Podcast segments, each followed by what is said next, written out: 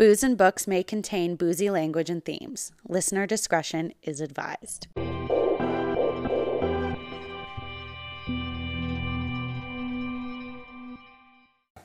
Hey guys, it's Lindsay and Kristen again for episode 21.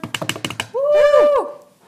Yes, we can't believe it either because, well, we thought it was like 18 Yeah. until we looked at Instagram. Where's the time gone? My co host is definitely very awake right now. I'll stop her for you guys, don't worry. No, I am, I promise. So this week we are recapping um, this nonfiction book, one the first one of this new year. It's called Ten Steps to Find Happiness. Uh, Happy. Is it happiness? Well, now I'm questioning things. I'm pretty sure it's happy. Yes, she is right. I don't know why. I just think happiness. I should really look at her book post about this. Okay. Oh, shoot. Um, Lindsay, you do that while I look at this. Anyways, You got it. 10 Steps to Find Happy, a guide to permanent satisfaction. I really should have looked at this before saying anything. Um, it is by Celine, right? Is that how you say her name? Um, Selene. Celine. Yeah. Uh, Castrovilla and Lindsay S. Wisner. Yeah. PsyD. Yeah. Doctor. Doctor. We'll go with the Dr. Lindsay Wisner. Um, so yeah, the I lost my train of thought from trying to figure out the name of that book. Okay. Um off track. So yeah, we read the this is our first nonfiction. It was um definitely uh an enlightening book that we both um really both loved. And it's you're looking at me weird. I'm sorry. it's not you, it's me.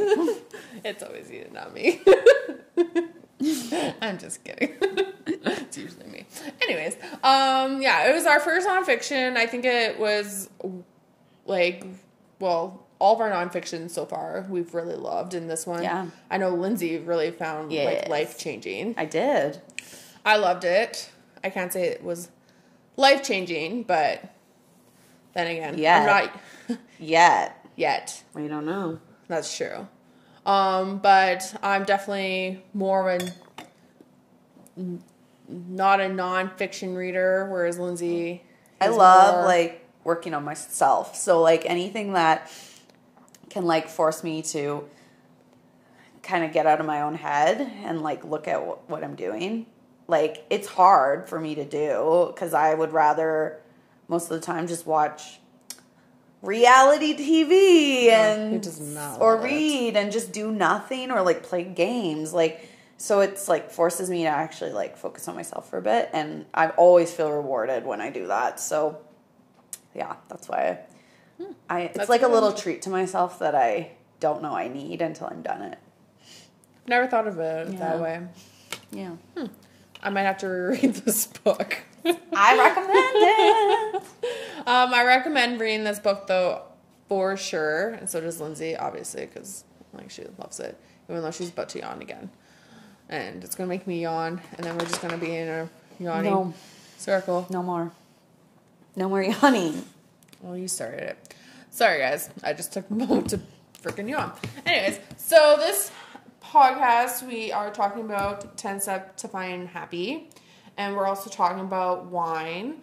And we're also going to mention our Instagram page, boozeandbooks.podcast, which you can get this month's uh, book. Uh, like the author, what's a little about it and everything like that. Uh, what we're currently reading, what we're not currently reading, alcohol we're drinking. Pretty much it's just wine that we're drinking. all the all the things you tune into anyway yeah, just basically just check it out. You know, Yeah. booze and books, the podcast. yeah Anyways, Yeah. let's get on to the wine. So we went a little crazy. And by us went a little crazy, it's me that went a little crazy and bought four bottles of wine. Lindsay's yawning again. I'm sorry It's gonna make me I'm sorry Way on. Okay. Um, we're apparently not sociopaths. Okay. Um, so this one we are drinking Bliss. It's a vineyard from that's in California. We actually, I don't think we've done a U.S. wine in a couple of episodes. I think the last couple have been Canadian, in like Okanagan. The last one for sure. I think the one before that. It's been a minute. Um, maybe the one before it was like a mixture, so that doesn't count. Maybe.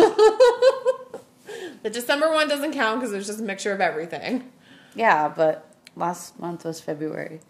I think January we did a, Oh, right, a US one. I think we did like a California one. But that's okay. It's still Either been way. a minute. Either way. Um, so yeah, it's called Bliss, a family vineyards. Um, so Lindsay will start off as usual with the two wines that she's trying. Yes, I will. I'm sorry. Oh my god. I promise. I don't know what's wrong with me.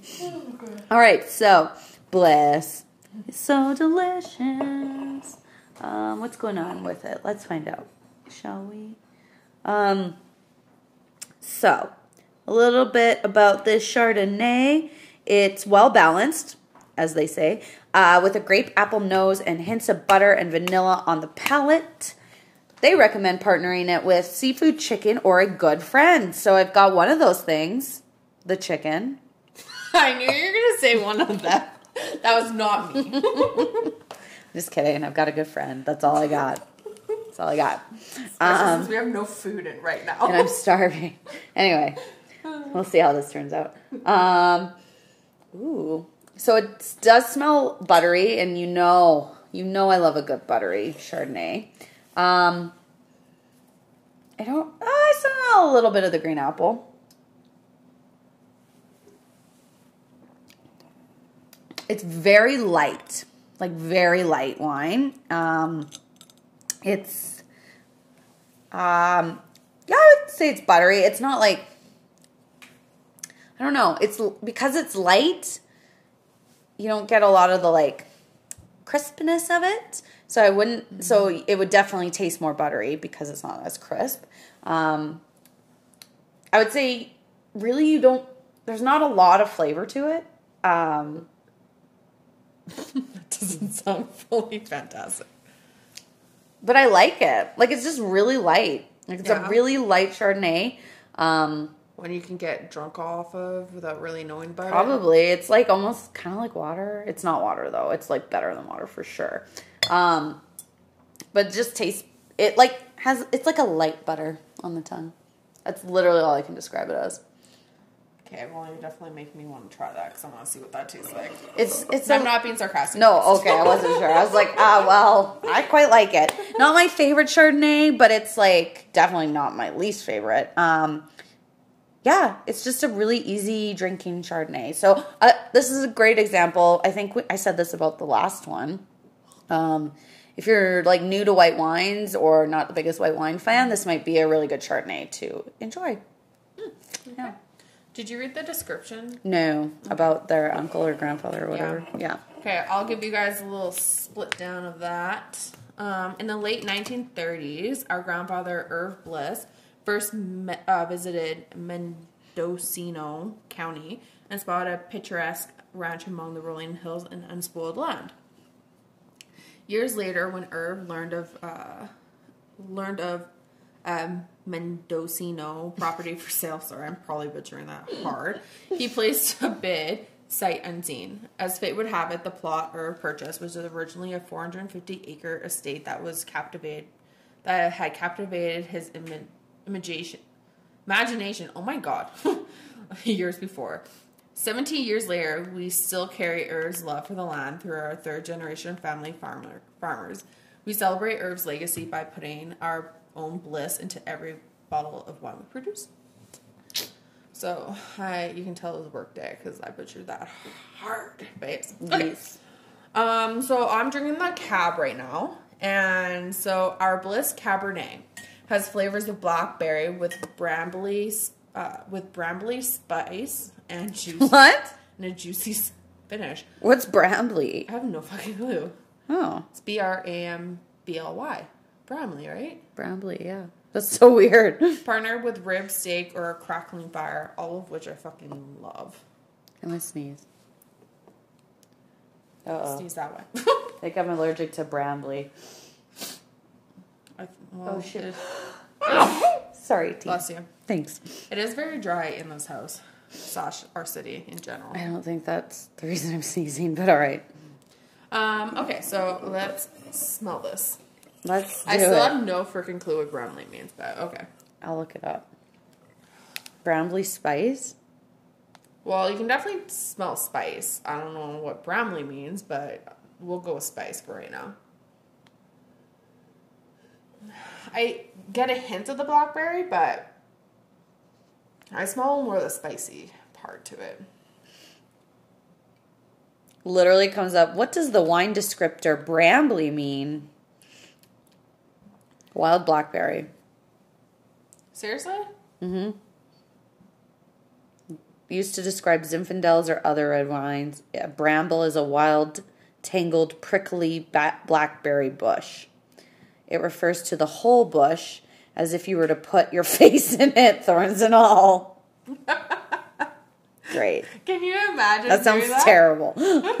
Oh, look at that blackberry bush diagram. into Yeah. it. Oh, Bramble. Anyways, I, sm- I personally smell a little bit of a spice going on.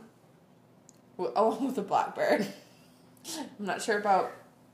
Maybe it's got the woody smell to it. Yeah. I think it's a very smooth cab, which is nice. It's actually one of the better. Like we had cab last time, right? Mm-hmm. Yeah, this is way fucking better than last time. like last time was like I couldn't even drink that. That's bad. Um. Which people are like, well, you said it was not that bad last time.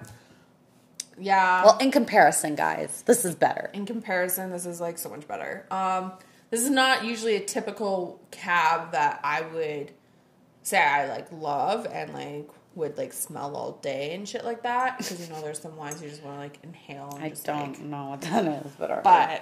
but um, it's actually not like it's pretty good actually. Like I really like it. that's nice. It's if you're wanting to, I guess, if you're breaking into the reds and like more in like the cabs, Syrah, like the higher, like more bold area, I would probably recommend going with this. Like it's an easy in one. It's not like a one that I personally like where it's more in your face. That's for the other one. Do you have another one? Oh yeah. I just brought one 'cause we're I want to compare out, like. Oh, all of them? Oh yeah, I have a lot of Oh, I see it. yeah. Um, yeah, and like for me, it's like pretty. Um, it's a pretty light color. Like it's still dark red, but I'd say it's like a really nice deep, deep burgundy with like brighter reds around the uh, area uh, corners. So yeah, I don't know. Great. You taste more of the blackberry, by the way. I forgot to mention that. You smell more the, like the spicy, woody blackberry when you smell it, but you taste more of the actual straight up blackberry when you taste Oh. it, with a hint of the other stuff with it. But Lindsay just poured some of the cab. Or Sauvignon Blanc. I did that how many times today already? Okay. Ooh. I hope it's the glass that smells like that. Sorry, no offense to your cup. um. Okay. Uh. I thought you just farted. I, that was my cup moving. Just FYI. Um, there's nothing about this wine on the bottle, so I'm just gonna drink it. Um,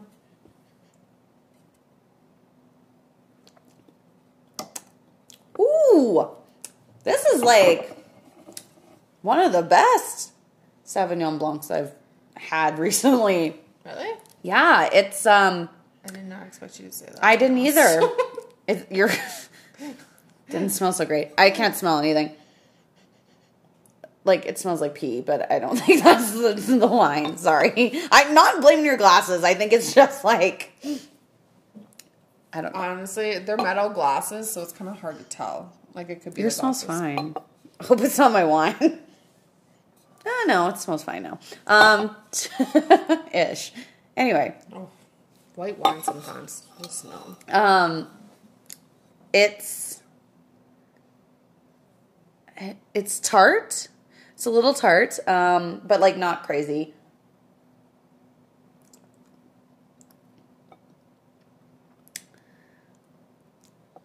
I taste more like citrus in this Sauvignon than I do in the Chardonnay. Um, but it's light still. I don't know. I actually kind of like this Sauvignon more than I like the Chardonnay, which never happens for me.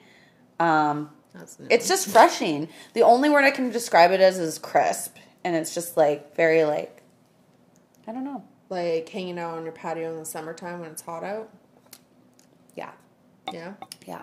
Or like It hits you in the back of your tongue too. So it's not spicy though. It's got no spice to it, but it's just like the tartness just like very lightly hits you on the back of your tongue. I don't know. I really like it. lightly hits. It's just like really it's like a little slap. Um it's I that's literally all I can describe it as. It's like crisp, it's citrusy, it's light, it's delicious. I got nothing else to work on. Like maybe some apple. That's what I smell or not smell. I can't like honestly what I smell is not wine, but um what I taste is. All right, moving on to the. It's really good. So this other red that I got is the Pinot Noir. So it says has depth and richness with a touch of oaky spice. Partner with your favorite fare. Bar. Fair? F A R E. Mm-hmm. Fair. Fair. Yeah. Sounds weird. But Love okay. Yeah, I'm like, what kind of fair? Okay, I can't tell if Bison. it's my glass or not, but it's. I can't really smell it. These are so good. I love. I don't of think it smells oaky, um, but it's kind of hard to tell in this glass. Maybe like we're drinking out of like nice, like metal ones that people you know take places and they're really popular right now. We're drinking the other ones out of actual wine glasses, so. Yeah, it's crazy how it That could- completely changes the the aroma of it when you like drink it in not an actual wine glass. so that might be a lesson to people if you actually want to like taste and smell the wine. Yeah, I Yeah. think it's more smell the wine. Yeah. maybe don't do what Don't we do did. that. So this is a lesson learned. Don't do But- it. So I can't like it really I can't smell anything with this. Um, That's let fair. me taste it.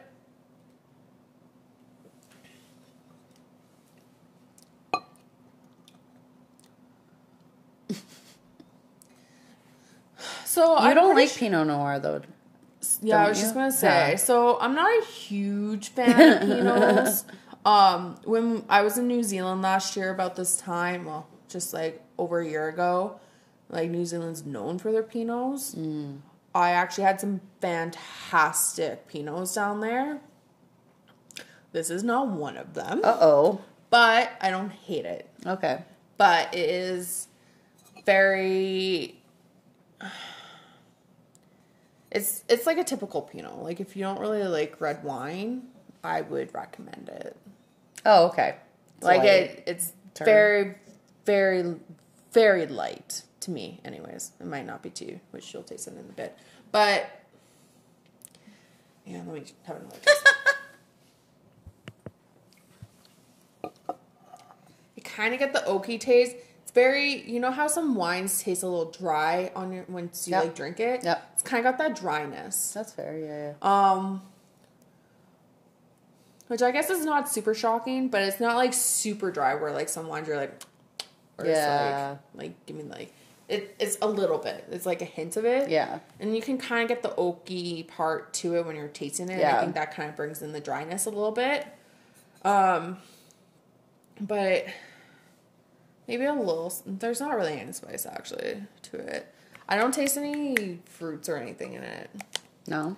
No, but there's sometimes a phrase that people use with Pinots about tasting like watered down wine. Boo. This to me tastes borderline like that. Whatever. But honestly, it's not that bad. I thought it was gonna be way worse. So, you know, if someone had this at their house and I didn't have anything like, and I was like, ooh, wine, I'd fucking drink the entire bottle. I So, think you would drink any bottle. I would White, also. I'm uh, not just saying. Are you telling? So if you were at someone's house and they're like, "I only have this bottle of white wine," and you had nothing besides that or water, what do you choose? Well, the wine, because we had that situation in your house. Yeah. so I was just like, yeah. but if they're like, you can have this entire bottle of red wine by yourself, I would totally like drink it. Okay. Okay. Okay. So, I mean, you're gonna know which one is which. Do you remember which one is in which one? Yeah. Shoot. Ah, me too. I was like, we just did this. I know, but I just wanted you to guess. Next time we'll blindfold each other and we'll like. Put them in the same glass. Yeah, But then we'll I'll have to remember which one's which. that's true. Maybe I'm gonna start with the Pinot on this one. Um, I really like this. Kate, you drink one. Okay. I'll. Because I don't love red wine. Like I do, but I really like lighter red wine. So this Pinot That is pretty my light, jam. right? Yeah, Okay, I'm trying a chard, Mm. which it's a little tart. Not the chard, the Pinot.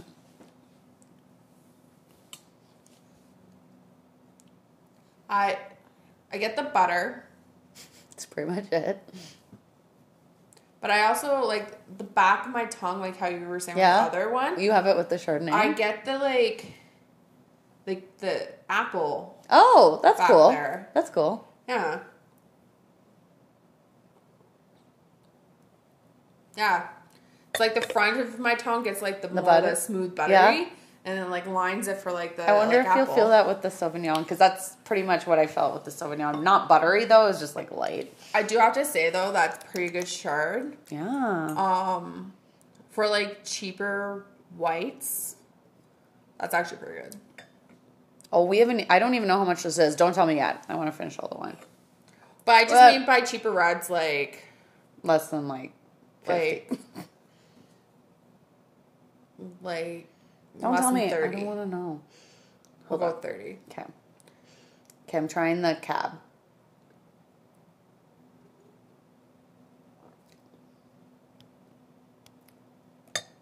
I find the cab lighter than the Pinot. Really? Yeah. Dang. It's really good. It's really smooth cab. I really like it. Nah. I like the cab more than the Pinot. It's very smooth. Oh yeah, that's way more lighter. When you do back to back, Yeah, it's a weird though. It's weird. I really like the cab though. Very good. Very good. yeah, you can. There's just something about the Pinot that's like I, th- I think it is the oaky part. To it Yeah. that's like hitting you. I need to But that is a little bit more drier though. Do you not taste that?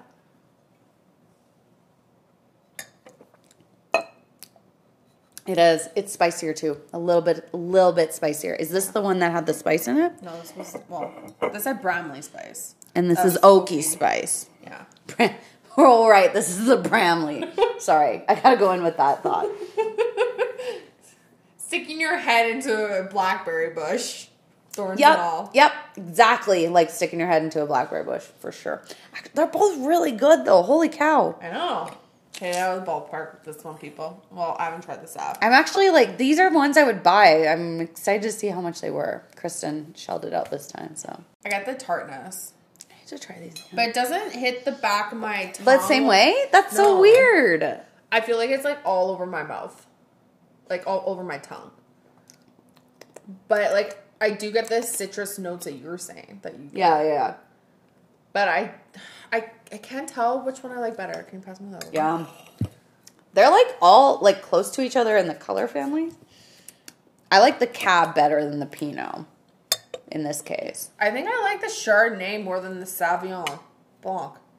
Which normally I would go for the Sav. Yeah, you would. Like we had a very very good Which one was this? Austrian one um on the weekend and it was delicious. Like a Like a- Sauvignon Blanc. Yeah? We had an Austrian Austrian one and it's one that it's like a hooploff.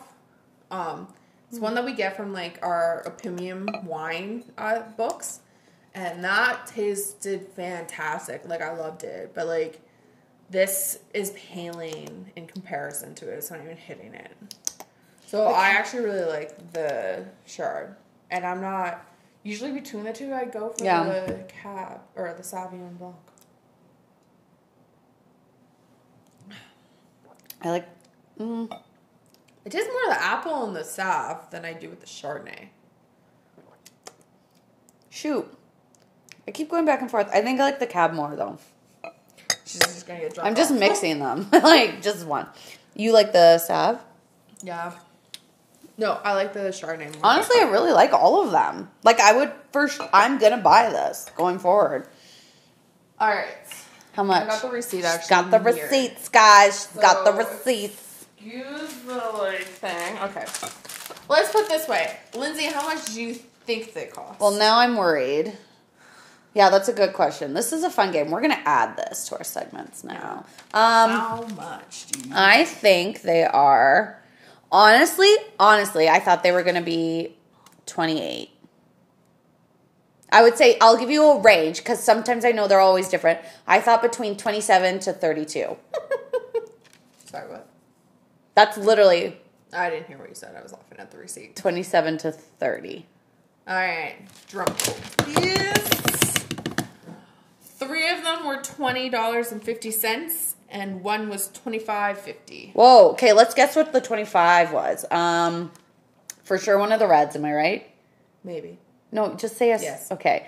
Uh, the Pinot. Yeah. Ah. That's why I started laughing because I thought it was a cab when I was there. The only reason is because what I've found is always, and I don't, and I know there's a reason why the bottles are shaped this way for the type of wine, but I always find that bottles that are shaped more rounded, less like boxy, if that makes sense, like harsh, um, are the more expensive ones.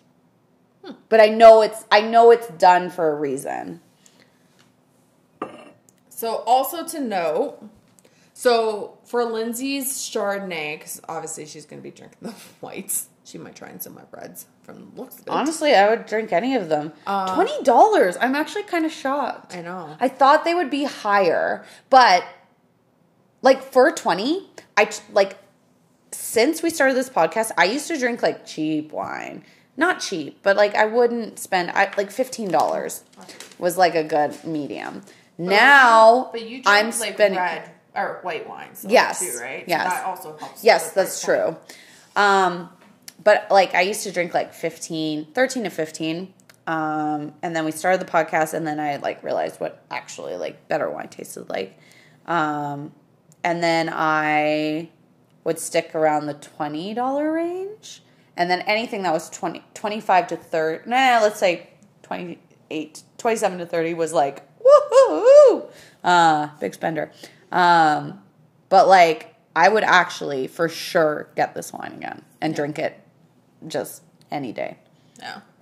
I would honestly I probably would get at least the cab, maybe the Pinot. But usually if I'm go- if I'm buying my own wine, there's a cab option, I'm most likely gonna get that. Like, I think this is gonna be my new go-to Not but bread and butter. for the chard. I still so still bread and butter for the chard is my go-to, but I just mean like if like bread and butter isn't everywhere. Um, so if I'm The white is at Costco. But if I was, if it wasn't available, this would be my next one. And I'd probably, I wasn't, I haven't had a Sauvignon Blanc for a really long time that I've bought on my own, so I would probably buy this. Yeah. Yeah. Yeah, like when um yeah, so when I was buying the Chardonnay, so they had and I was telling you this before when I was opening the bottles, they had a twist top. Oh yeah, yeah, yeah. And it was the same price, But it was but it was a year newer. old like it was an Was older it- bottle by a year. Oh, it was older. Okay, so okay, okay. this one's 20 sixteen. 2016, the other one was 2017. Um and it had like the red cap and twist off like the salve Yeah. and these three were the burgundy Oh. purple tops. I just realized they're all 2016 except for the Sauvignon Blanc, and the Sauvignon Blanc is the only one that doesn't have a description on the back of Yeah. what the the taste is. yeah. Interesting. Which I thought this would have been an older one. Yeah. But I that. think this Chardonnay, if I bought the other one, the Yeah. like 2017 one, I don't know if it would have had the description because it was the same. No, that's what I mean. I don't Yeah, think it the would- same bottle as same shape too. Everything, yeah. Interesting. and it was also 20, 50. So it was only the Pinot that was more. Interesting. And usually, to me, when you look at wine on the shelf, if a cab and a Pinot are there, it's usually the cab that's more expensive. Are you sure though? The ones that I Oh see. no, you're right. Sorry. Yes. Um, I think that's where my thought process was. In my mind, I was like, cabs are usually more expensive, but for some reason, the shape of the bottle. Yeah. I don't know why. The shape of the bottle is all like Yeah. when it's a li- when it's not as like cut. I guess like on this like when it's not as bottle shaped. Yeah. Uh, it's always more expensive. I kind of also wonder if it's because it's a 2016 Pinot too, out of California. Yeah, true. That's true. because that we're 2020. Was so it a good year?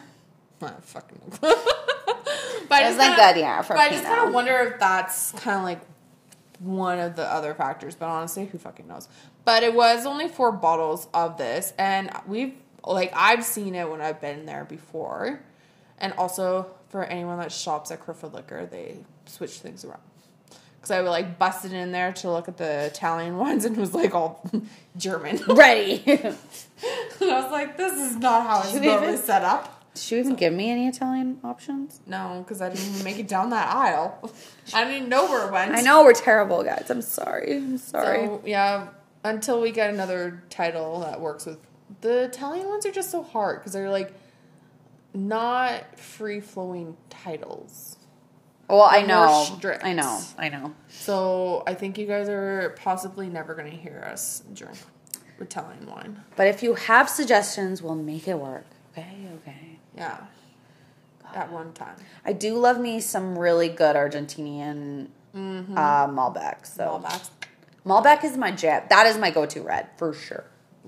Malbecs, like Same. fucking for sure. But yeah, I definitely go more expensive on the red ones unless I'm at Costco. And then, you know, you can get These expensive so reds for like 20. refreshing. These whites are refreshing. But yeah, so I guess we'll move on to the books section. Let's do it, guys. Some exciting stuff is coming through.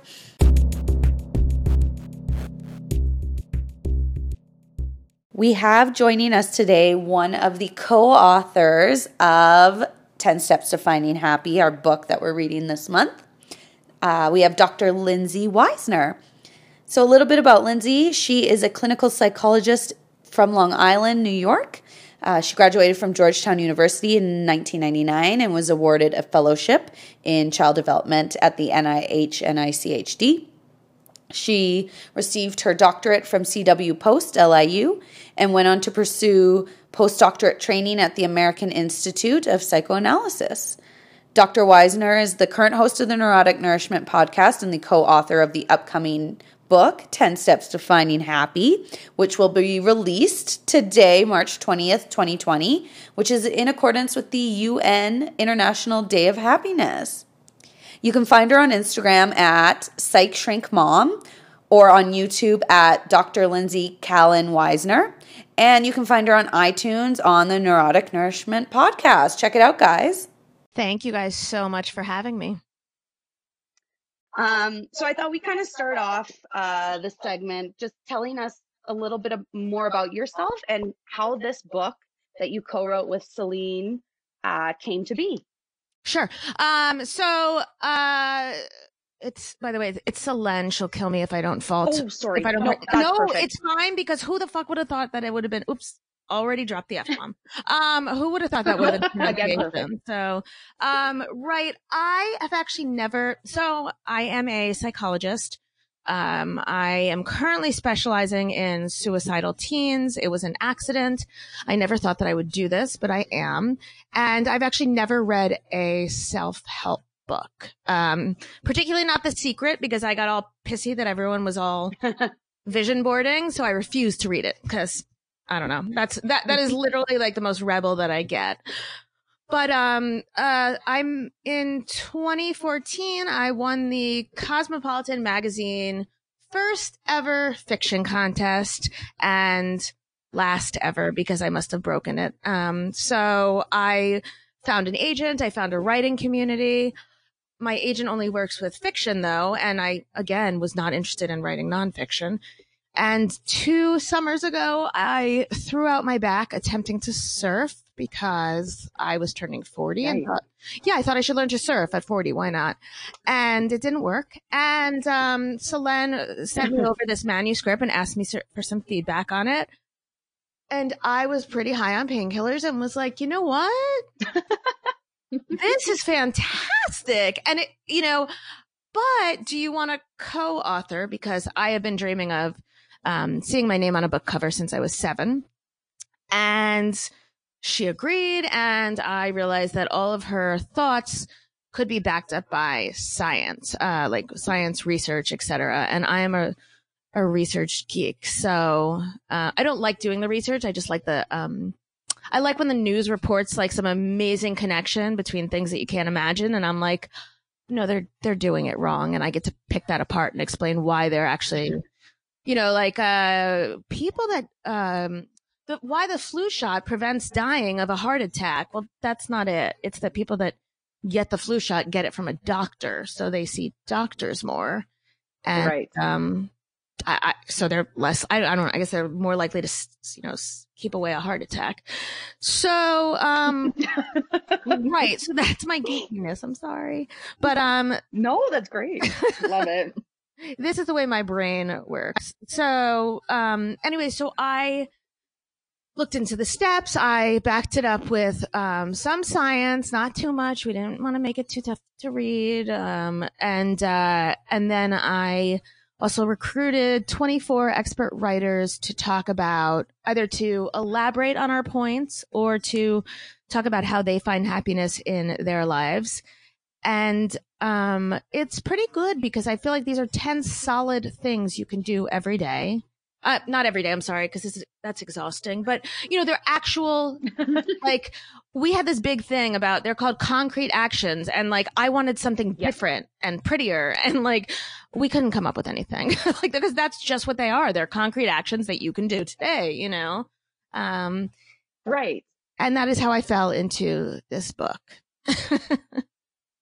No, that's amazing. And and you kind of touched on the concrete actions and those were something I think stood out for me anyway. I don't know, Kristen, if you kind of felt the same way, but they were some of them were already things I found myself doing. Um some of that would be like listening to music and meditating, while others were things I had never really thought to do, I, I think, and, and things that really stood out to me. like what? um Can I ask? And um, so some of it was like, uh, I'm just trying, sorry to think of a couple of the different ones, but like, oh, one that really jumped out at me was smiling. Um, Yeah. while it might be something I do, it was kind of cool just to think that like maybe something you're doing already every day has an impression on how you're feeling. And you talked about like, uh, the difference between a, uh, Duchenne smile and then, um, like maybe faking a smile, let's say.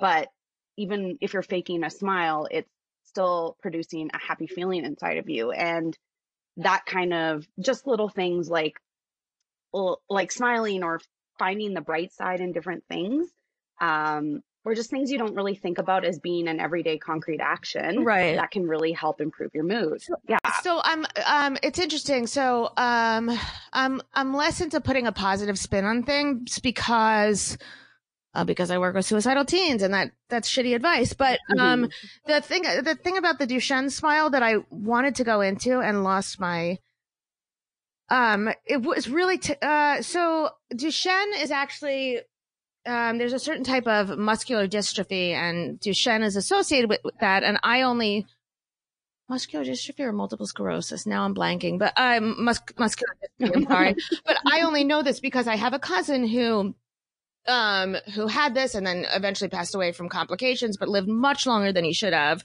which is, which means like there's no, there's no need for the, you know, um, aw, like he was, he outlived by like 10, 15 years what the average life expectancy is. Oh wow. Yes. And so I, That's, I read, that's amazing. it really is. And, um, Duchenne, like, it, you know, he was an actual researcher, scientist, not just interested in the smile, but the idea being like, can we force our body to do things that no longer come naturally to our body? As in with muscular dystrophy, when your muscles literally atrophy and the synapses and all that stuff Right. don't function. So I was really interested in that. And then I ran out of the speed slash energy to um, convey how important that was. But it's, you know, it is sort of teaching yourself to smile. Yes, you will feel it more. And also, um, I think you will get a more positive reaction from others when you smile. Yeah. So, um, Mhm. so I'm glad that was one that hit you. Oh, of course. And then like other, I like the ones, I singing think- one. The singing, yeah. I like the singing one a lot. Oh, do you like that?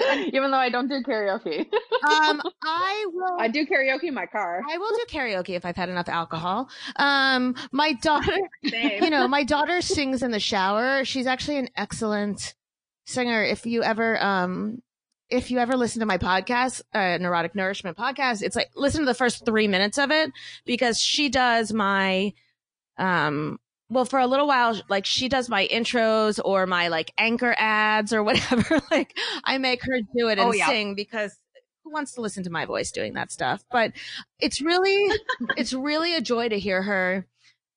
Sounds going to sound like a creepy pedophile thing, but it's really a joy to hear her take a shower and like listen to this. I guess it's the reverb of like, you know, her voice and the, it's, uh, it's beautiful. And she, she and my son inevitably leave, um, in a better mood than when they came in. And I think it's because they both enjoy Right. the singing aspect of taking a shower, which I'd like to imagine every family does, but maybe mine is just weird. So No, no. I think all of us can can agree with that actually. Yeah. good. I listen to music in the shower and then sing along with it. That you do, that's called karaoke. Literally. That is literally Yeah. the, de- the definition of karaoke. no one else is around though. Um, still kind of the definition. Not public. Nope, one. still the definition. Yeah, that's karaoke. You do karaoke. Then I do karaoke all Yes, the time. Yes, you do, and you're good at it. in the car all the time. Damn right that I am. Um, did you find, Lindsay, that any of these concrete actions stood out for you specifically, or were they all like? Do you find all of them to be very important to, uh, to finding, uh, like to finding happy for each Um, person? Obviously, it depends on the person. If your question is for me personally, the, you know, one of the things that this book um, brought up in a discussion. Uh, So I used to have a co-host on my podcast, and then she fled the scene. But um, a very good friend of mine, and she and I ended up getting into. She's also uh, one of the expert writers. She's the nutritionist uh, Sharon Sapir. Yeah, she's Oh, cool. fantastic. Follow her at Superior Nutrition, even though she abandoned me. But um, she, but she, uh, she pointed out like, how do we define happy- happiness? And um, Right. one of the things that I do, we started doing, and now I forget because I don't have her to remind me. But whenever I have a guest on my show, I ask them what their definition of happiness is. Uh, at this point, I think I remember 75% of the time. I did not this morning. God damn it. But, um, she, you know, it's an interesting, I, I don't get the feeling you two ladies have kids. no, no. neither of us do. No. Well, um, use protection. That's my advice. Um, it, t- tonight after this, I have to go to the high school to watch all the all the schools in our community compete. Like the teachers compete in volleyball, which is actually as adorable as it sounds, yeah. but um, That's it cool. is. But like, it's exhausting. I find that entertaining. It is. It's exhausting. It's all of the above. We're supposed to wear like different colors. I'm probably going to like tape a red pillow to my head because that's all I've got time for right now.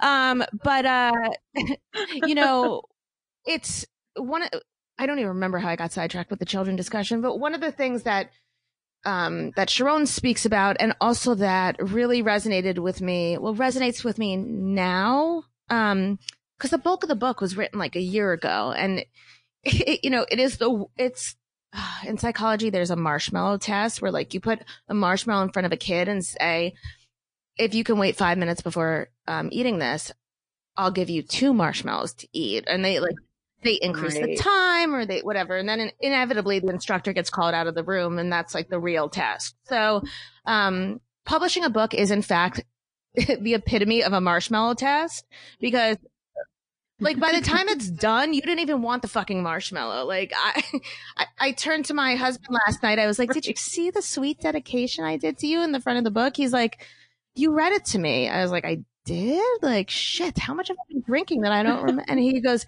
"Yeah, when you wrote it." I was like, "That doesn't count. That was a year and a half ago. Like new credit, you know." Um, but uh, but in that time, I have become the, you know, um, the go-to for suicidal teens in our area because there have been a lot of unfortunately successful suicides. And, um, Oh. so I, it, it sort of, it, um, it stirred something in me because of my work and also because I grew up with a parent who, um, continues to attempt to this day, but she just sucks at it. So she's still alive despite her best intentions. And um, this really uh, stirred something up in me. So I have found my passion and purpose in using the book release. We have this big party. I'm sad you guys aren't close enough to come, but um, Oh, I know. That I know it's it's going to be great. It's Wednesday, March 18th, um, 7 to 9 p.m. at our um, it's called the Cradle of Aviation Mu- Museum. It's essentially like an air and space museum, and I, yes, Oh, and I have cool. people donating raffle stuff. And earlier today, this big um, mixed martial arts dude who's amazing, Conor McGregor, uh, donated. Yeah, a pair of signed gloves for us to auction off. Um, not auction.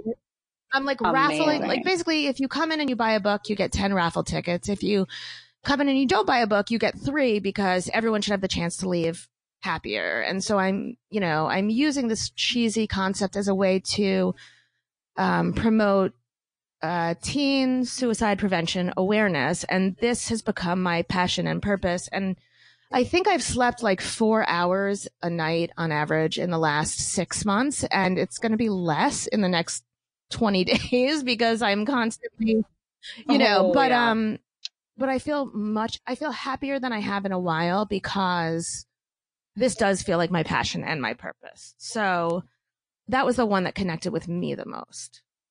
so much sense. Uh, I think just as a person who's kind of, I don't want to say stuck, but what I'm doing in life isn't necessarily maybe my, my, what I feel is my passion and purpose. Uh, that part of the book really also stood out to me and just kind of really got me thinking about less, there is a point in there where uh, I think, and I can't remember where exactly, but someone mentions, it Don't worry, I'm not judging you. writers. I can't remember it either. it was Um, two years ago. Like I once had an interview where they asked me to go through all of them, and they hadn't told me before, and I was like, "Fuck if I know. I can't name all these steps." There is quite a few actually. Like, in uh, like I got like three. Okay, so yeah. Um, but tell me what it was that struck you because I'm very curious. basically they said um, how money no- doesn't necessarily buy happiness, and I think a lot of people think that being successful and, and making lots of money in what they're doing is the key to making them happy. And it took me a really long time to realize that that isn't necessarily where my happiness lies is in money. Um, it's more I I want to be doing something every single day that it is something that I feel like you said brings you purpose and and you're passionate about and Yeah. is fulfilling. And how old are you, both? Can I ask? 30. I'm 30. Kristen is 28. I'm almost. Oh no, I'm sorry. I'm sorry. Yeah, that's The- right. the- go- I'm I'm hesitant to call her. Fine, she just got engaged. I'll call her a woman, but she's like 22, and so she's much smarter than we all were at that age. But um, it's a really, it's a. I know exactly what you're talking about. It's a good point, and she views life differently. Um, probably because she's from a small town in. I don't know. I want to say Rhode Island, but I may be. Um, but but it's a good point. I mean, you know, but here's my question. So if you're not enjoying what you're doing now, what's keeping you there? I think that was a really big part of kind of reading this was it it forced me to a- or answer a lot of hard questions and and there's uh, like I, I think it is specifically the passion and purpose um, aspect of the book, but it really just kind of forced me to be a little bit more introspective to my life. Um, so that is a great question. I think honestly, it from what I've thought of as I've read the book, um, I think it's fear, and I think there is a part too where it's like uh, talking about being afraid to fail and that it's okay to fail and it should be expected that you fail, but it's all about picking yourself back up. And so I think that was like a big aha moment for me. And I, I realized, wow, I, I'm scared to fail. I'm scared to, to, and maybe part of it is like scared to actually get up and do it and actually like make a change because I, I guess maybe I'm s- stuck in this place that I'm at in my life, just going with the flow and I'm just scared. The next Yeah. book I want to write, and one of the reason I'm um, fighting so hard for this is because I really want to find. Um, our book was published by. It was essentially self-published. It was really my. Uh, Selene owns a or like started a um a publishing company a few years ago. I have no idea why she d- did that. I'm, I'm assuming there was some logic or reason behind it, but to me, it just sounds like a hassle because this is all a hassle. But so she published our book and she's very into trying to disguise us as being like big time fancy pants. And I'm very into like, this is a small grassroots movement. It is me. That is it. Um, and so I am trying to climb this enormous, I'm literally, I imagine it like rock climbing. I'm trying to get enough traction or enough leverage so that my next book that I've already started is, um, I can find like a real, a real company. Shh, don't tell Selene. She doesn't listen to podcasts. It doesn't matter. Um, but like, so I can find, you know, like a real, I want someone else to be breaking their hands, um, self-addressing envelopes to, Yeah. you know, a thousand people all over the world because my next book is about, it's about suicide and it's for teens and their parents. And, um, that's the one that I want to make a difference with, you know, um, but I'm also pleasantly surprised by what you've said because my, um, so I have a nine and an, an 11 year old and I live in a town that is small enough that, um, if I like when the kids were younger, I had called in a prescription and the pharmacist called me back to tell me not to take the kids out in the rain because the prescription wasn't ready. Like that's a small town to me. So, you know, like, um, like everyone sort of kind of knows each other or you're like two steps, um, you know, removed. And I, we spend a lot of time at the library because I am a huge reader and super dork. And, um, when we moved into our new house in, I think November, the, the first thing I unpacked was the books and created like a book nook. It's like a little loft and they're all alphabetical and no one is allowed to touch that shit besides me. So, um, unfortunately we don't return. Yeah, right. I'll, I'll. I'll send you pictures later. Unfortunately, we don't return shit. So we also, I'm pretty sure we're paying the, um, like the rent for the library or whatever. But, uh, we've gotten very close with one of the librarians there. And she is also the one who gets appointed to show up to PTA meetings, uh, once a month. And because I'm a schmuck, uh, and I have one of my children that is more difficult that I need to be present for, I, um, I know her, you know, I, I go to all these PTA meetings and I'm on all this nonsense committees and, um, none of them are coming to my book launch, by the way. Not that I'm bitter, but, uh. I appreciate the boo. But so she had said that she would read the book and write a good Goodreads review because apparently the more good, like the more reviews you have, the more something, something publicity. I try not to pay attention, but I ran into her last month at the, um, elementary school PTA meeting and she, like, she confided in me that actually she had stopped reading the book like pretty much at that point of like where she started to feel that fear and stuckness and gave it some real thought. Apparently, like we've never spoken this intimately as we did at this PTA meeting, you know, for the three minutes before it started over stale cookies and, you know, lukewarm coffee. Um, but she said that, you know, Yeah. she actually has been living with her parents and I think she's probably around your age. I have no idea, but, um, you know, she, uh, she gave it some real thought and realized that she had to take her happiness into consideration and her she's been um, living with her parents and paying rent that essentially allows them to stay in this house and keep their mortgage and she read the book and and this seems unbelievable to me because I did not think it was that deep of a book but it really made her think about where she prioritizes her happiness. And so she um basically she told her parents she like she def- she hasn't finished the book yet to the best of my knowledge but as of a month ago she sat her parents down and told her that she needs to move out and get a place of her own and that's what she's doing. So um like that's the best endorsement i could ever hear that this book is actually making someone think you know have a bachelor of No arts degree that I really never Um, used, and then it was always always kind of like, do I go back to school? Do I look at something else? And I think I've like I've I, there was a time where I explored being a lawyer and I wrote the LSAT, and there was a time I explored going back and getting my master's, and there was a time that I explored just looking for any type of different job, and and honestly, I think when it comes down to it, like there was also a part that it was like envision and it was part of like it was part of a, one of the concrete actions and it was a list that you guys had written um and one of them was like envision how you see yourself like where how you see yourself happy.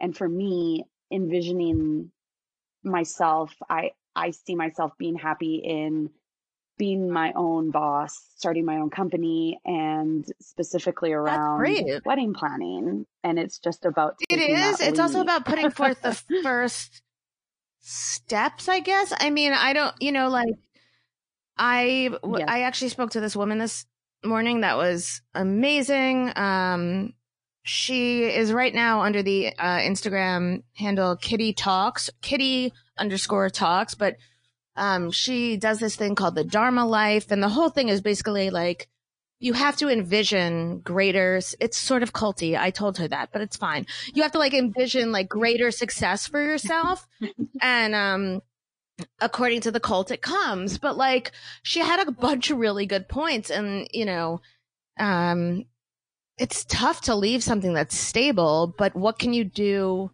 right now to get you closer to that? Would be my non-cult like um, thought process. which is so true and i think uh again in the book something i took away was make a list of or like a plan of little steps you can take and every time you're basically checking one of those steps uh, like it doesn't feel like it has to Yeah. be all or nothing right now it's more what can i do over the course of six months in small increments to get me to where i want to be so there's been a lot of takeaways i like personally that i'm already really excited to bring in. I'm bring so excited.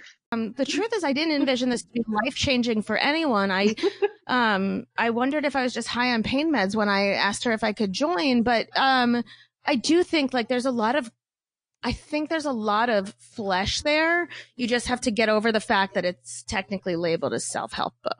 And even then, like I'm always looking to better my life, but there was just a lot that I could really like really apply to me right now. And so that was just like it I don't think I've gone through I don't I don't think I've gone through a nonfiction book so quickly in a really long time and been able to tie it back to what I'm personally experiencing. So for me, like it was it was very captivating and and Uh, this is, I'm really happy to hear this. This is like the highlight of my, um, my day, um, because I, you know, you, you write something and you put it out in the world. And the truth is, uh, it, it's sort of like cooking. What you start with looks nothing like what you end with. Uh, and so it's tough to know Right. what you've done and how, how you've done it. And so if, if you gain something from reading this, it really makes me feel very, um, happy. My whole thing with this, you know, hashtag 10 steps and the stigma is like, if I can reach one person,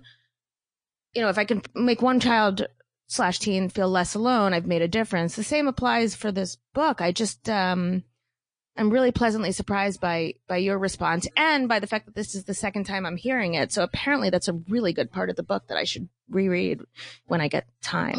I know this is a passion project for you, and I know uh, I love what you're doing around ending the stigma, especially with um, you working with suicidal teens and really trying to start the conversation a bit more.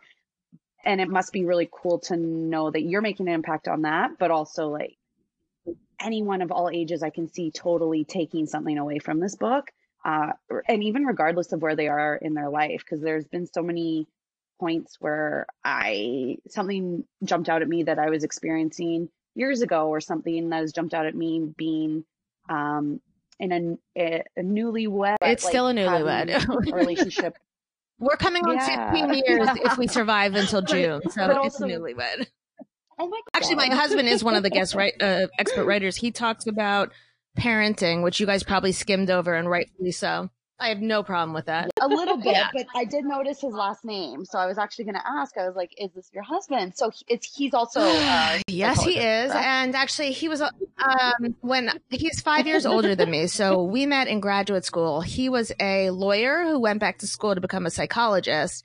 Uh, thinking that he would then go back to law and be put in charge of like a mental health division. And I was like 23, 24 when we met. So I was like, that sounds great. I didn't like think it through. And then two years after, or, I'm sorry, two days after our first date was um 9-11, like the 9-11. And, you know, within a few years, our economy was shit and there was no budget. By the time he graduated, there was no budget for this dream position. But um, he is a horrible person to argue with because he is a shrink and he used to be a like a court he was a public defender so he's like used to trial yeah so he'll tend to like Oh, wow. ask me the same question three times and i'm like this is not court. Go away. So um but our children are yeah our children Stop are either very me. fucked up or very in charge of their feelings. My daughter will often when i announce something to her she goes well how does that make you feel? And i'm like you're nine. It makes me feel like you should not ask me this question. I love that. That's amazing. but at least you guys have a lot of like um understanding in what you both do. So I could see that being definitely a, a positive in the relationship where That is You always have true, but we also about. um we therapy completely differently. Like to use it as a verb. So um on paper, if you ask him, we both have the same like beliefs and uh psychological approach, but the truth is he's a lot more cognitive behavioral, like goals, you know, set goals, achieve them, and I'm a lot more Mhm. like um I did some my um I didn't complete it, but I did some postdoc training. And so I had to go through 500 hours of three times a week or more therapy.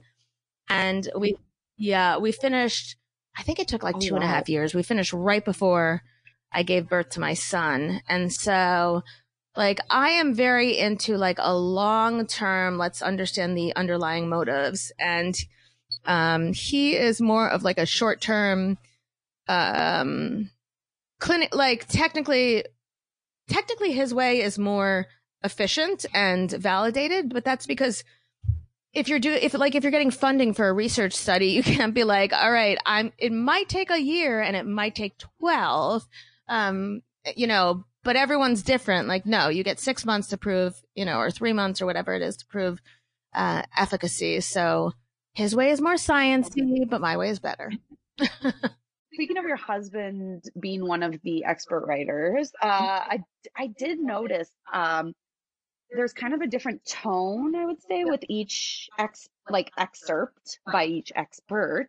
Um, did they write their own, or was it more like an interview style conversation? Um, I'm just curious to how. So there was the one that I actually interviewed her because she's a good friend of mine. Um, she discussed hers was on. Um, she's in the fashion business, and hers was. Um, her name is Beth Starr, and she she gave me this like she had just opened up her her like store like probably six months in, and she's like, I don't have time for this. I was like, fine, you work, and I'll I'll write it up. But from other than her, I this allowed me to have my first experience as being editor because I have never been the on the editing side. Um, I graduated from Georgetown in '99, and before or while there, I um, I was covering like music releases and stuff, and like how much can you say about a band? It was very bizarre and. I like quickly discovered I did not want to be a journalist. I just wanted to write. And so, like, I ran into my editor, I think it was the entertainment editor, and he at a party and I was a little bit drunk. It was college and I I like got up the courage to ask him if I could have my own column. I don't even remember what gave me this, you know, fortitude, but um he uh, was kind of dorky and let me have a column. And then I got to write whatever I wanted. It was a twice a week newspaper. And then the guy who took over his position was also dorky and he upped me to twice a week. So I spent, yeah, I spent two years getting to write whatever I wanted about nice. whatever I wanted and never editing. And then when, um, my senior year came, they, you get like a senior farewell column and they wouldn't let me have one because I had never been an editor. So it, I, I know, but this is like sort of a humorous aside. Um, at the time, I had just started dating um, another guy who wrote for the paper, although that's not how we met. He was he and his roommate were in charge of like the bar column, and their good friend was in charge of the sports column. And there was one more guy, and I can't remember what he did, and he's now like a kind of famous um, ish TV producer. He's now involved with a lot of stuff, but um, but yes, but these other guys were like Oh, cool. Someone came up with the idea to steal the templates from the school paper and put out our own fake paper. Um, and so we did. And the whole reason was because these fuckers wouldn't give us our own, you know, just because we hadn't edited. And, um, last two weeks ago, I found, two Yeah. weeks ago, probably two months ago, actually, at this point, I found, I had made everyone sign the paper and I framed it. And when we moved, uh, it was one of the things my husband eventually unpacked and it's really cute. It's like a, you know, a framed thing of, um, it's called the Hoya. That's our, that was our school newspaper and it's signed by everyone that worked on it. And I posted it on social media and immediately got several like take that shit down responses because these guys now have actual lives and like politics and stuff. Um, and, uh, when I, you know, I reached out to them to reconnect and one of the guys, and he will be fine with me mentioning this, but he is now the editor in chief of this um it's called Axios. It's a political um it's like a political it's online. There's also an HBO show about it and he's the editor in chief. Which is funny because Oh, um cool. I was like, "Nick, did you ever have any editing experience?" He's like, "Sure, somewhere in college." I'm like, "No, you didn't." Like I interviewed him for the po- my podcast. I was like, "No, you didn't. That's why we stole the templates." And he like, you know, shushed and I had to delete that part. But um it's funny. So he became the editor of like this huge, like sixty billion dollar company. Um and I ended up sticking myself with editing twenty four people. And um I wouldn't have had I ever edited before because I would have known it's a huge pain in the ass. Like it's a lot of give and take. Um it was fun intellectually, but I can't imagine how anyone actually does this for reals. So I remember reviewing like university papers and stuff, and just Yep. just like that kind of thing was like torturous. So I can just Oh, imagine it was it was bad, but other people's it was work. bad, but it was also interesting. Like one of the um the there's a someone uh there's a man in there who do, he had um like a severe bipolar disorder, and he used um athletic events, triathlons, Ironmans, etc. to in part to help him in addition to like 8,000 other things but in, in you know exercise really was invaluable for him in getting over his uh, mental illness. And i am not suggesting by any means that like just go for a run you know but um he he found like a community and all these you know uh, a community of physical release and endorphin release in doing these um these triathlons. And he's a patient of mine and I've been seeing him for several years and I really went out on a limb and probably broke some ethical codes asking him, but it's such like an interesting story. And with him, it was a really exciting, not exciting, but like I, I knew where to push and it was interesting for him as well because there were things that I remembered that he didn't remember because, um, he did have elect- uh, ECT, electro something, what, uh, electroshock therapy because it is helpful, Oh. but um, it also causes memory lo- memory loss. And there were things that he didn't remember telling me several years ago, and so that really led to probably the most interesting back and forth. And I, if if I were if I were the therapist to all my writers, these they would all be as amazing as his. So you know, Yeah, that was a super interesting one to read, actually, uh, just regarding him actually going through the electroshock therapy. And just it kind of threw me for a loop because I didn't realize that Yeah, I, that I know. Was that was so common, maybe. No, no, no, it wasn't that long. I was a mean, he was yeah, younger, yeah, but younger. he's let's say 45-ish now and it was Oh.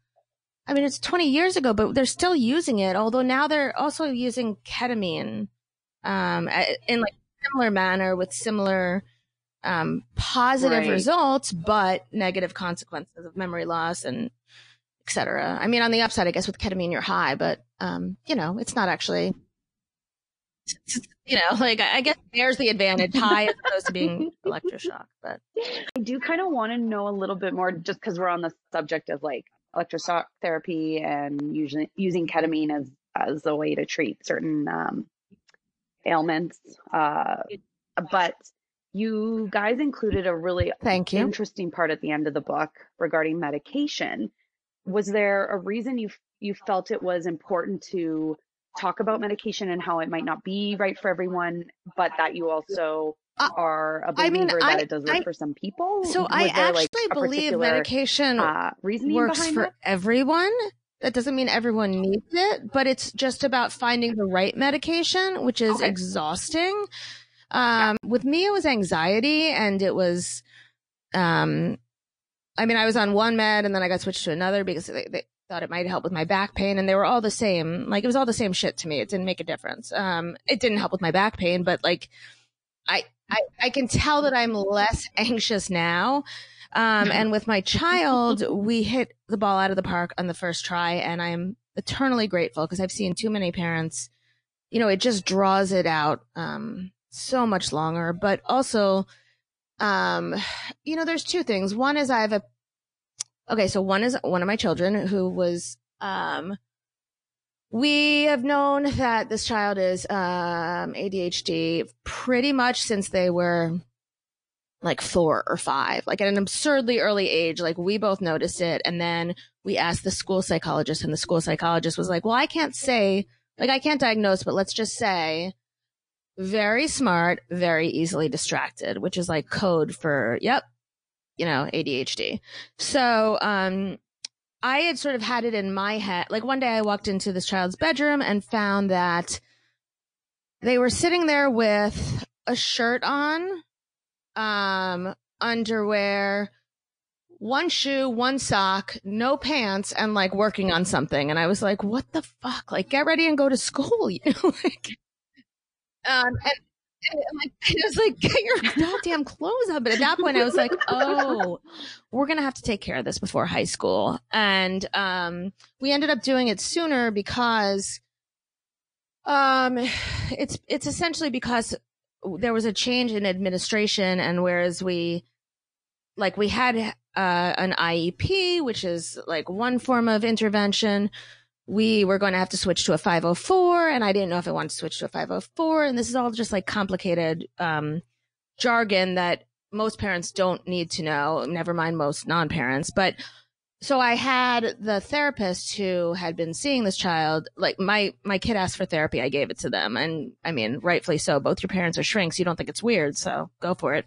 Uh, yeah, right. So, um, they started Yeah, therapy and then I ended up having, like, when it, this topic came, when my thought process came up of having an actual eval, the therapist said that she was more than comfortable doing it and she knew, um, my child well. And, um, by the way, the funny thing is I'm being like vague, but like if you know my children, it's pretty goddamn clear which child it is, but regardless. So, um, like I'm trying to be all polite, but, um, but so when the results came back, this child was not only like off the charts ADHD, but also off the charts anxiety and depression. And so, um, there was no hesitation. I started it, uh, you know, immediately with, um, getting everything in place. And then despite my husband's like hemming and hawing, I was like, okay, we're just going to set up an appointment. Like, you know, and then by the time the appointment date came, my husband had come to terms with this. Um, but, uh, in the course of, like, as part of the evaluation, the parents have to fill out, uh, you know, like their version of the child and, um, you know, there's like a there's a self-report measure, there's a teacher form, there's a other party form, which in our case was the um, therapist, and then the uh, parents fill out a form, which uh, and when all the you know like while I was going over this form, I was like, "Fuck, do I have ADHD?" And like I right, it's funny because it doesn't make sense. Like I'm um so had I been your age, I think that I would have gotten diagnosed, but at this like I was 10 years too late, too soon, whatever. Like I'm a doctor, I've been through graduate school, um you know, I don't fit the bill and yet I I did decide to go to a um neurologist because um I I really wanted someone that I knew and you know trust and I went in and I was like this is going to sound crazy but is it possible that I have ADHD and the first question he asked was well when you were in school did you procrastinate? And I was like nope. He goes no? I'm like no. He goes never? I'm like never. He's like well that's weird. I was like oh no no. It's uh like I basically I was like move on to the next question. I can't procrastinate because I can only pay attention to things for like a short period of time. So I, you know, I have to start weeks in advance. And he like looks at me and I look at him. I'm like, fuck, I am ADHD. You know, so like I started meds like right when my kid did, and we both love the meds. And um, it's it's I think I would be a much bigger shit show with all this stuff going on in my life if I hadn't, you know, like right now if I hadn't started the meds and um I probably would not have remembered our appointment. You know, like I there's all these tools that I've adapted to compensate over the years. But um you know, but I didn't realize it. And the other thing is I have a patient who is Yeah. now she's 20 turning 21 soon, but when I started seeing her she was at the end of her senior year, she was supposed to go to college, but um well, she did go to college, but she was supposed to go away and at the last minute she you know, pulled out and decided she couldn't do it. She had never had a friend. She had never had a boyfriend. She had never had a date. She essentially only had acquaintances in her life, spent most of her time with her mom. And um, every year when school started, she would spend the first week or two throwing up every morning because she was so anxious. And we started her on meds and like Oh my god. it, it was i mean i don't prescribe meds but like the you know someone started her on meds it it it worked the first time and like all of a sudden i had this like you know badass tinder queen on my hands you know like and and good like not sleeping around but dating she had friends like there was um so i've seen it do so much like um and also because right and also because the people that are like anti-meds yeah. never have a solid understanding of it you know um, which is frustrating you can be anti-meds but don't tell me it's not natural Yeah. because it's actually more natural than than the weed you're smoking because this was meant i'm not anti-weed but like this was meant to be in your body. Whereas you know like i had an israeli father recently tell me that weed was like the flower of god. I was like oh that's an interesting fine. Okay whatever. Um you know but no one no one that is anti-meds has a, an actual understanding so i've gotten very defensive um like a mom was talking to me and she was like well obviously as you know there's a lot of side effects i was like really tell me one you know like you don't like uh, you know like people, um we all have preconceived notions and so i felt the need to put that Yeah. in I did want to say congratulations i'm so happy book. to It. Thank- so wonderful. I greatly enjoyed reading it. Yeah, no, like I I honestly like relate to a lot of stuff and some of the stuff I do already and I don't even think that I'm doing it, like decluttering my life. But I'm in the same boat as Lindsay is, where when she said like I'm going to do like this course and wedding planning and all that stuff and like I want to be my own boss, I was like, shit, now like I'm questioning my course of life. Yeah so like do I I. don't want to be where I am because again, like her, I have an arts degree. Mine's in anthropology, and like, and like I'm like I don't use it at all, and yeah, I just need to. I'm Um, like trying to figure out my life. but what I will say is like regarding the arts degree, um, the reason I I went to like this professor that I idolized. Um, he was like he was a great professor and just a shit individual. I now realize because um, I was a sophomore. It was like the end of the sophomore year. I had probably taken like three classes with him, and I went to him to ask him his opinion on. It was a dumb question in retrospect. It was on there was a stats class and I cannot math to save my life, but um, it fit my schedule. And if I decided to major in psych, it, you know, it would count towards my major. And I was 19 and dumb as a rock and, and like went to him.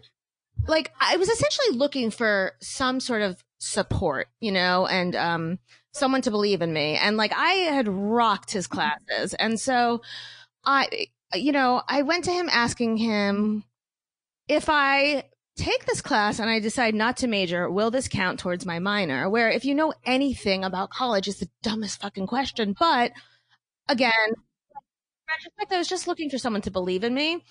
And he like gives me this look, like looks me up and down, and I was blonde and big boobs and didn't know I was hot, you know, as we all are when we're 19. And so, um, he like looks me up and down. He goes, don't major. You'll never do anything with it. And I was like, well, fuck that. And like, I walked downstairs because this is pen and paper time. And like, I walked Oh. downstairs, went to the registrar, Yeah. majored in it, majored in psychology, made a connection with another professor who hooked me up with, you know, a fellowship when I graduated and all this stuff. But like, um, I don't think it matters what degree you have or necessarily what people tell you. I think it's about, um, I ha- I have this, so I have this, this young girl, um, like early twenties that I connected with as like via social media and promoting the book launch and, um, suicide awareness groups and stuff. And she has said to me several times, like, I just can't catch a break. And what I tell her is we don't, like, I don't look to catch breaks in my like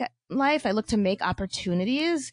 And that's a much better, to me, it's much more helpful. So don't fault your arts degree or your crap job. Just Yeah. decide how you can get one step closer to, you know, what you want.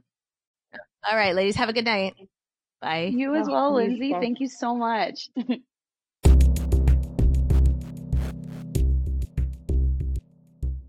Thank you again to Dr. Lindsay Weisner for joining us today on Booze and Books to talk about her new book, 10 Steps to Finding Happy, which comes out today, March 20th, um, by her and Selene Castrovia. You can also find Lindsay on her Instagram at Psych Shrink Mom or on YouTube at Dr. Lindsay Kallen, K A L L E N Weisner. And be sure to check out her podcast on iTunes, Neurotic Nourishment Podcast. So, Kristen, uh, guys, it's time for currently reading. So, what are you currently reading? What am I not currently reading? Let's be, be honest. Um, let's go with the fact that I'm reading free books off of iBooks. Ooh, let's, so you know they're them. more. So these ones I usually tend to go more towards like more like romancy chick lit ones. yeah, yeah. So the titles always kind of like make them seem like they're way more romancy than you think, but they're not. So the Fair. first one I read was Boston Escape by Melissa Bell. Um, pretty decent, pretty decent. I was rereading Bean Brook by my love Emma Hart because she should just freaking be my like spirited writer because she fucking knows me. Legally Yours by Nicole French. Love at First Sight by Kelly Elliott. I, I burned through a couple of books. Yeah, no kidding. Um, Her Texas Ex. yeah, they're like all romance. by Catherine Cabera and Jack Cocker by Felina Hopkins. Any fave? Oh, is there more? Sorry. No, that's it. Any faves? well, we all know that I'm gonna pick Emma Hart, but if I have to fine. choose outside of Emma Hart, um, hmm, I'd probably go with Boston Escape. Okay. Because uh, it was about a road trip and like a girl having a mancation and being stuck in a car with a hot man and dealing with that shit. That's fair. So, yeah, if I say I'm reading iBooks, guarantee it's probably going to be romancy ones Yeah. because they're the easiest to read when you're on the. oh, that's fair. That's fair. You don't have to really like think. yeah, and then you get sucked in and you just read them all when you're not working out. I should really do both those things: read more and work out. Yeah. I, I read too much. I need a little. No, it's great. Mind you, I feel like I have too much of a life, so you never know. Also great. No. Okay. I mean, yes, great. If my friends are listening. Oh my god. I'm one of them. Um, I know. I love you. I love you too. Um, I'm not as cool as you, so I'm. S- I know I'm terrible. I'm still currently reading "Give Me the Child" by Mel McGrath. Um, it's it's gonna happen, guys. It's gonna happen for us. Uh, but I'm listening to a new audiobook called "The Other People" by C.J. Tudor. Uh, if you're a fan of the Chalk Man, I did post about this on our Insta a little bit ago. But if you're a fan of the Chalk Man, which was C.J. Tudor's previous book. I don't know if it was a debut novel, um, but really crazy, um, uh, like thriller kind of. Um, so this one I was hoping would be very similar. So far, it's just about as far as I've gotten anyway. A dad. Uh, just finding out his daughter has been kidnapped, so we're gonna find out more. Yeah, so uh, so that's all I got for you guys right now, sadly. But anyway, um, if you have any suggestions of things we can read, if you want to send 10 books Kristen's way, I'm sure she'll fly past them. Uh, you can always email us at boozeandbooks at gmail.com. Uh, it is spelled B O O O, so triple O Z E A N D B O O O K S at gmail.com.